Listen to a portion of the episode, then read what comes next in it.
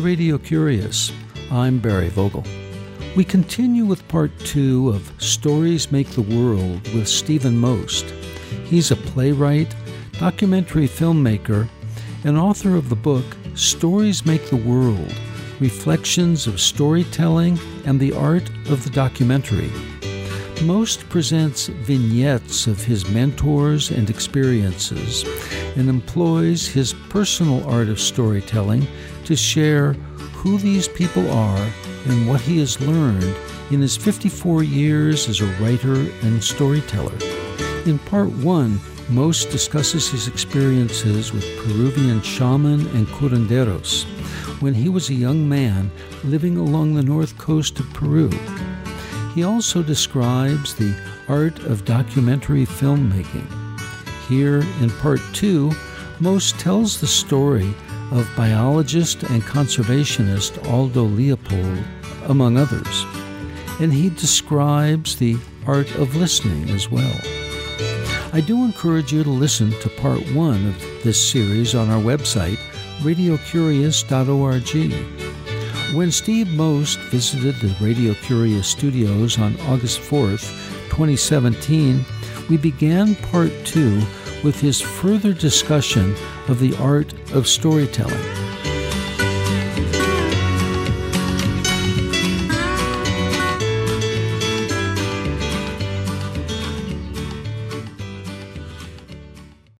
One of the things that became clear to me in writing Stories Make the World is that we are all storytellers. Stories play an important role in our inner lives. They have to do with our own self understanding and the way that we present ourselves to others. And for someone who tells stories for documentary films and as a playwright, I understood that my work is in a much larger context. Storytelling is a fundamental human experience. The ideas that I employ in making a documentary film go back to ancient Greece, to, to theater, but also to Homer. But not only that, storytelling is so fundamental that we can we can trace it to the people who created the caves in southern France more than 30,000 years ago in Lascaux and Chauvet, who made those incredible paintings on the cave walls uh, using uh, a kind of candle fire. And there must have been people gathered in those caves with, with fire flickering on the cave walls, hearing stories and uh, experiencing ceremonies that made those paintings come to life in their experience. So, what I'm doing as a documentary filmmaker is creating an experience for an audience, an audience that uh, goes beyond the people I will ever know. It has to be a story that can be recognized as valid by people of many different backgrounds, many different points of view, and political understandings of the world and forms of knowledge. And that's a challenge to take a subject that uh, may be entirely new to me, explore it, and put it into a form so that it will make sense to a wide variety of people. I want to hear about the stories that challenged you and you put them into the documentary. I'd like to begin there. The people who gave you a focus uh, and how it puts you on the road to where you are uh, 50, 53, 54 years later. Happy to do that. Yes, I've been very fortunate to have known some extraordinary and inspiring people, and the book gives me an opportunity to share what I know about them with uh, with readers. So tell us about them and what you learned from them. Well, uh, of course, the the book serves that purpose in a much more extensive way than I can ad lib in this interview, but I'll say a few things about uh, four people uh, that I write about. There's actually a, a, fifth, Ginetta Sagan, who was an international human rights uh, organizer for Amnesty International, and she too was an inspiring person, but someone I met uh, later in life as an adult. But one of the great influences uh, that I discovered through documentary storytelling was is Aldo Leopold, who was a a great conservationist. He founded a number of sciences. He created the first uh, wilderness uh, area uh, the the Gila Wilderness. He was a wise man and a great writer, and I was really privileged to to get to know his family and his biographers. And I learned so much about ecology by knowing Aldo Leopold. I also had the opportunity to uh, make some films with a forest ecologist, Malcolm North, who uh, created uh, had a, a ten year study of a Sierra forest.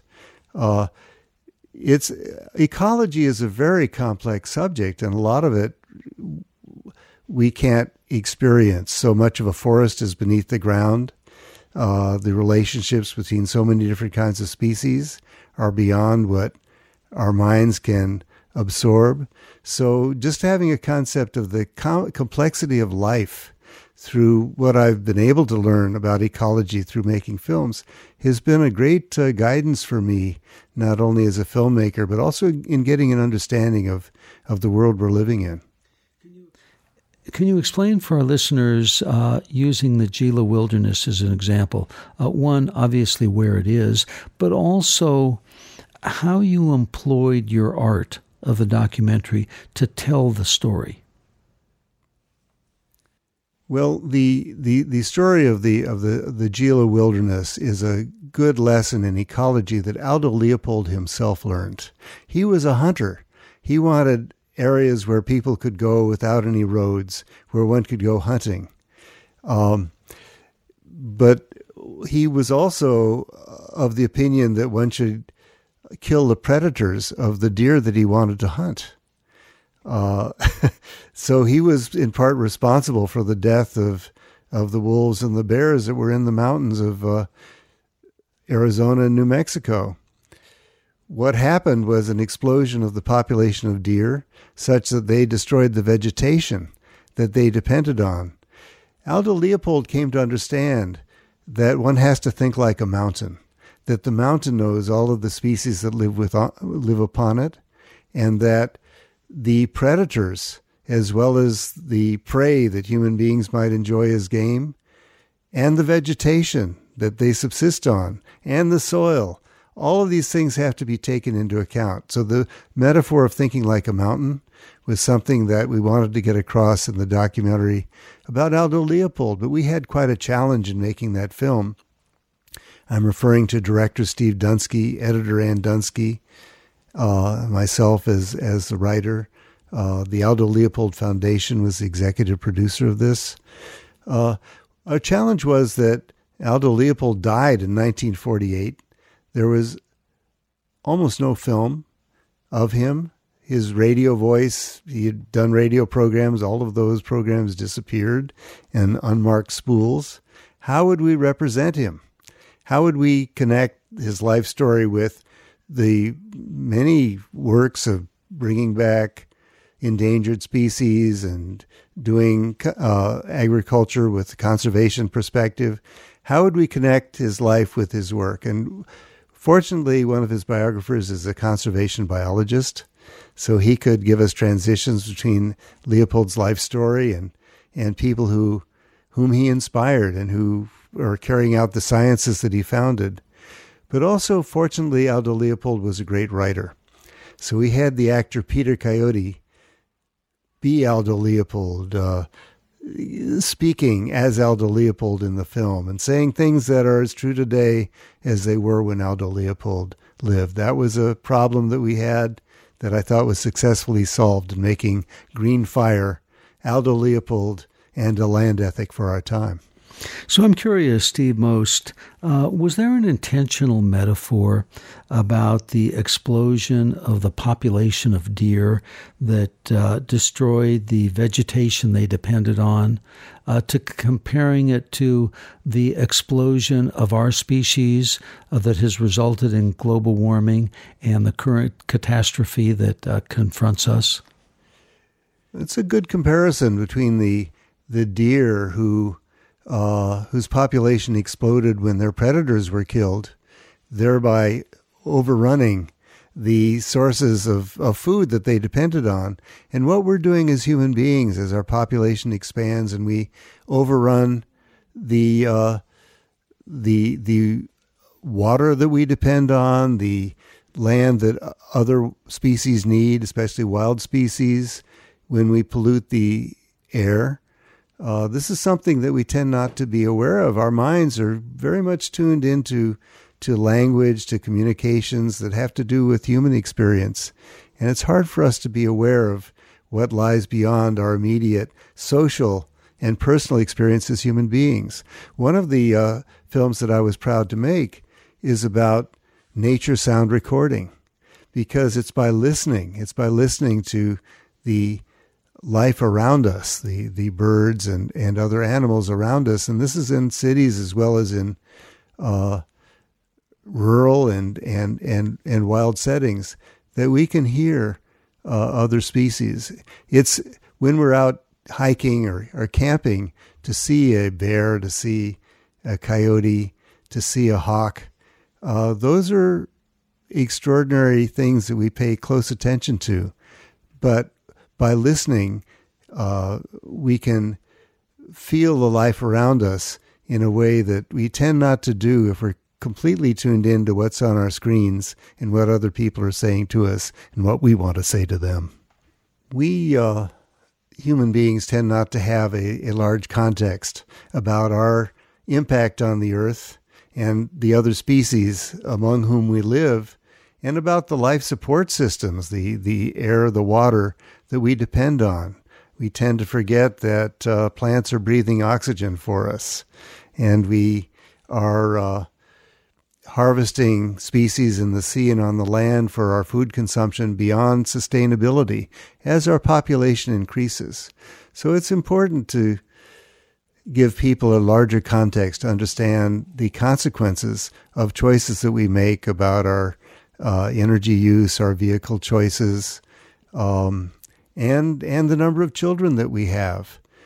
This is something that is uh, the subject of many, many documentaries. It's a good way that people can inform themselves about their lives and our world in a larger context. Steve Most, I want to ask you about um, the process of learning to listen to things that we are not able to necessarily comprehend when we hear them. But uh, I do want to say before you answer, uh, we're visiting with Stephen Most, the author of Stories Make the World Reflections on Storytelling and the Art of Documentary. This is Radio Curious. I'm Barry Vogel. Uh, Steve, learning to listen, as you mentioned in uh, the nature sound recordings. Can you uh, describe ways that people can learn to listen and interpret the sounds that they don't otherwise comprehend? Well, listening is probably the most important thing that one can do in making documentaries. And that ranges from listening to the, the ambience, the, the sounds around one as one is recording a documentary. It has to do with listening to nature sounds, but also uh, the sounds of our world, which often we might tune out. They might be noise. Uh, soundscape ecologist Bernie Krause, about whom I made a documentary, Nature's Orchestra, has a way of categorizing sounds. There's the geophony, the sounds of a place, like like the wind and the waters, the cracking ice. The biophony, the sounds of the animals of that place, and then the anthropophony, which are the human sounds and noise. And uh, so many people are tuned into the anthropophony rather than the biophony and not listening to the place and its particular ambience where they live. Now, listening is probably the most important thing one does in making a documentary because one encounters people, people who are strangers, people who know things you don't know. Um, and one has to really listen to learn from them and also to know the questions that one can ask to bring out what they have to offer. What they have to offer may go beyond what you had in mind in starting out to make the documentary in the first place. And you have to judge what they're saying to see whether they're uh, telling you something that isn't true. or telling you something that's really wise or well informed that you hadn't thought of, that you really have to incorporate into your film. And this is why it's important to have a high degree of impartiality in making a documentary because you're going to learn something. That's a lot of the motivation for making a documentary. And unless you learn something, you can't present something that will enlarge the experience of your audience. And as you point out in uh, your uh, beginning section on Hannah Arendt, uh, the most important thing to her, she told an interview, is to understand. Listening is foundational to understanding. Exactly right, yes. So the other sections of your book that, that really bring the the story together, and uh, for me, you and I having been friends for many many years, uh, brings together insight into you uh, and the work that that you have done and the stories that you've shared with me at other times about that in the natural world, uh, the human world, and the Anthropocene. Um, share some of those stories with us before we close. Well, I've learned a tremendous amount making documentaries, and it's been quite a privilege to meet all the people that I've met and, and to learn from them, asking the best questions I can think of. Uh, what's on my mind right now has to do with the documentary that I'm making that is not yet completed. Uh, and it's kind of extraordinary that there is no such documentary. I'd love it if somebody else were to do it because it's a lot of work uh, making a documentary with very little reward. But this is a film about wildfires and climate change. And that's a rather important uh, connection that our forests are uh, absorb carbon, but they're also vulnerable both to climate change, which makes them hotter and drier, and more vulnerable to fire, uh, but also forestry practices that have suppressed uh, fires, which have made forests in the United States, anyway, much uh, more crowded. And so you have dying forests that, under hot conditions with weird weather, powerful winds, are suddenly vulnerable to a new kind of fire, the megafire. And these fires destroy entire forests, which means that instead of absorbing carbon, carbon goes up into the atmosphere. And to give you an idea of that, California has gone through great efforts to reduce the carbon footprint through alternative vehicles and all sorts of measures. One megafire like the Rim Fire in 2013 will release the equivalent of 1.2 billion gallons of gas, overriding the savings that the state has been making. So one really has to uh, change our practices in forestry and also grow sustainable forests to absorb carbon rather than release a tremendous amount of carbon into the atmosphere. So that's a film that I'm really committed to making right now. It's difficult to make a documentary film to raise funds and so on. But I've been very fortunate with director Kevin White, who's my partner in this project, to meet uh, forest managers, uh, extraordinary people, uh, forest ecologists, uh, the head of CAL FIRE, the head of uh, California's Air Resources Board, who have really educated uh, me, and I hope through this work to educate the public. When you say changing the forest practices, what do you have in mind? Human beings evolved with fire. Hominids used fire before there were human beings. And I think it's because of fire, because of the food sources that fire made available, because of the protection it gave us from predators, because of our ability to cook, that we have brains that can process symbols. And so we can tell stories, often around fires. So I'm looking at climate change in the context of humanity's experience with fire. And of course, a major uh, changing point in that experience was the Industrial Revolution when we started uh, consuming fossil fuels and pumping great amounts of uh, CO2 into the atmosphere. This is the challenge that we're facing now. And I think it's useful to think about it in terms of humanity's long experience with fire. When uh, people came from other continents to North America, uh, a lot of wood was needed to build cities, uh, railroad ties. Wood in the 19th century was what oil became in the 20th century. It was a major commodity. And so forests had to be protected. And of course, people understood that they stored water as well. And so the Forest Service, which uh, owns a lot of the public forested land, uh, for a century has been suppressing fire, which, and one of the purposes of that was to protect the wood that then could be harvested. But now are you saying let the fires burn? Before the industrialization of forests, that's what happened. People were burning forests regularly. And in fact, the forests of North America uh, evolved with fire. The forests that we enjoy in the Sierra evolved with fire. You can see that the giant sequoias had fires that allowed their seeds to be released. Uh, a lot of the animals that live in the forest require open forest. And so there was a uh, an ecological understanding of native people that if they didn't burn the forests, the forests would not thrive and they would not thrive. What's really interesting is that uh, tribal people, including the Yurok in Northern California, have been bringing back what they call cultural fire. And I think that our long human heritage of using fire uh, is something that we need to bring back into our forests for the sake of the health of the forests and also as a way of growing sustainable forests that will absorb carbon rather than release it in great amounts into the atmosphere.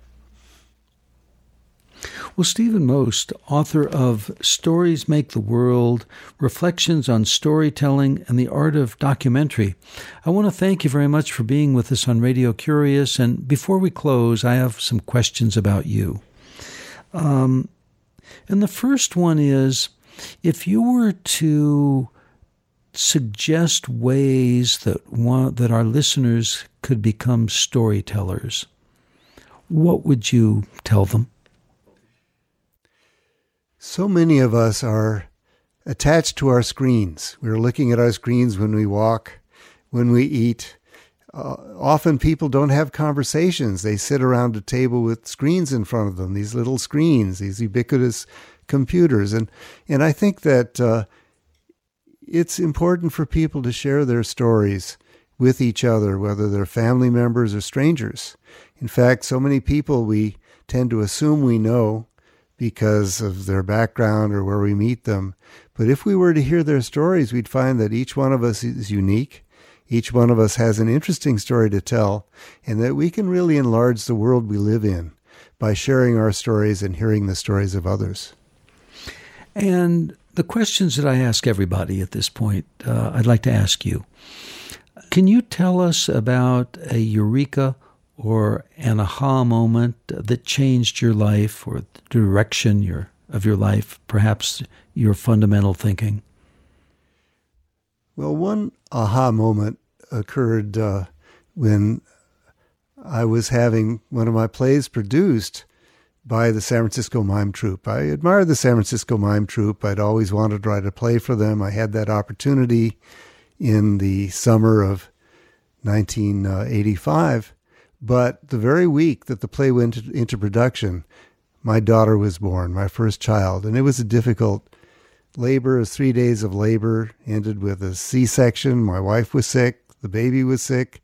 All of a sudden, having that play in production didn't matter so much. It made me understand that uh, the health of my daughter, the health of my wife, the future of my family mattered so much more than a play that people would watch.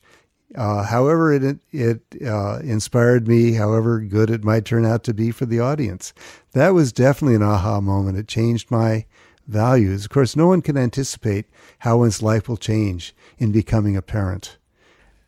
What would you like to do with the remainder of your one precious life? Well, I'm I'm 74, and I hope to live a couple more decades uh, in in health. I want to keep working because I enjoy the work I do and I feel it's valuable. My last book, Before Stories Make the World, was River of Renewal, about the Klamath Basin. And I've come to realize working on my my current film, Wilder Than Wild, that there's an important form of renewal occurring in the Klamath Basin, namely cultural fire, that the tribes are reintroducing fire to the landscape for a lot of reasons. I'd like to make a film about that. Also, it looks like the four hydroelectric dams on the Klamath River are going to come down in 2020. That's a subject for a film. It's going to be the most significant dam removal in the history of North America. So my publisher has already agreed to uh, have me write two new chapters and put out a new edition, perhaps in 2021. And I'd like to do those uh, those two films. Beyond that, I'd like to be a grandparent. No pressure on my children, but I think that's a form of enjoyment that I might have in the years to come. And finally, Steve Most, is there a book that you could recommend to our listeners? One book that I've reread recently uh, is The Human Condition by, by Hannah Arendt. I think her thinking uh, has a lot of value for our time. Uh, I'm going to be rereading On Revolution because we really need to think about the foundations of our democracy in a new way at this moment in history. So I would I would recommend that people read Hannah Arendt. I've also been reading about uh, Andalusia, the civilization in, in southern Spain that was a Jewish and Arab and Christian civilization. Uh, it, it was in southern Spain that the uh, classics of ancient Greece and Rome, which had been translated into Arabic, entered Europe, which made European civilization possible as we know it. Also, the classics of mathematics and astronomy of Arabic civilization uh, became accessible to us through that civilization in Andalusia in southern Spain that ended in 1492 when the Jews were expelled and when uh, the end of Islamic Spain occurred as well. I read a wonderful book by Steven Nightingale called Granada, which tells that story, and I can recommend it. It's a beautiful book. He's a poet and a novelist and short story writer. This is his one nonfiction book. Uh, I would recommend that we look at a time when different civilizations, different religions came together to create uh, a, a cultural and intellectual wealth that is comparable to the best that civilization has known. Steve Most, thank you very much for being with us on Radio Curious. Thank you, Barry Vogel. It's my pleasure. Our guest is Stephen Most, author of Stories Make the World Reflections on Storytelling and the Art of the Documentary. His website is stephenmost.com. The books that Steve Most recommends are Human Condition and On Revolution by Hannah Arendt and Granada by Steven Nightingale. This program was recorded on August 4th, 2017. There are over 630 archive editions of Radio Curious on our website, radiocurious.org. They're free to listen, download, and share anytime, anywhere as my gift to you. Email is curious at radiocurious.org. And the phone is 707 462 6541. Thomas Schoolcraft is our intern. Christina Onnested is the assistant producer. I'm host and producer Barry Vogel. Thank you for listening.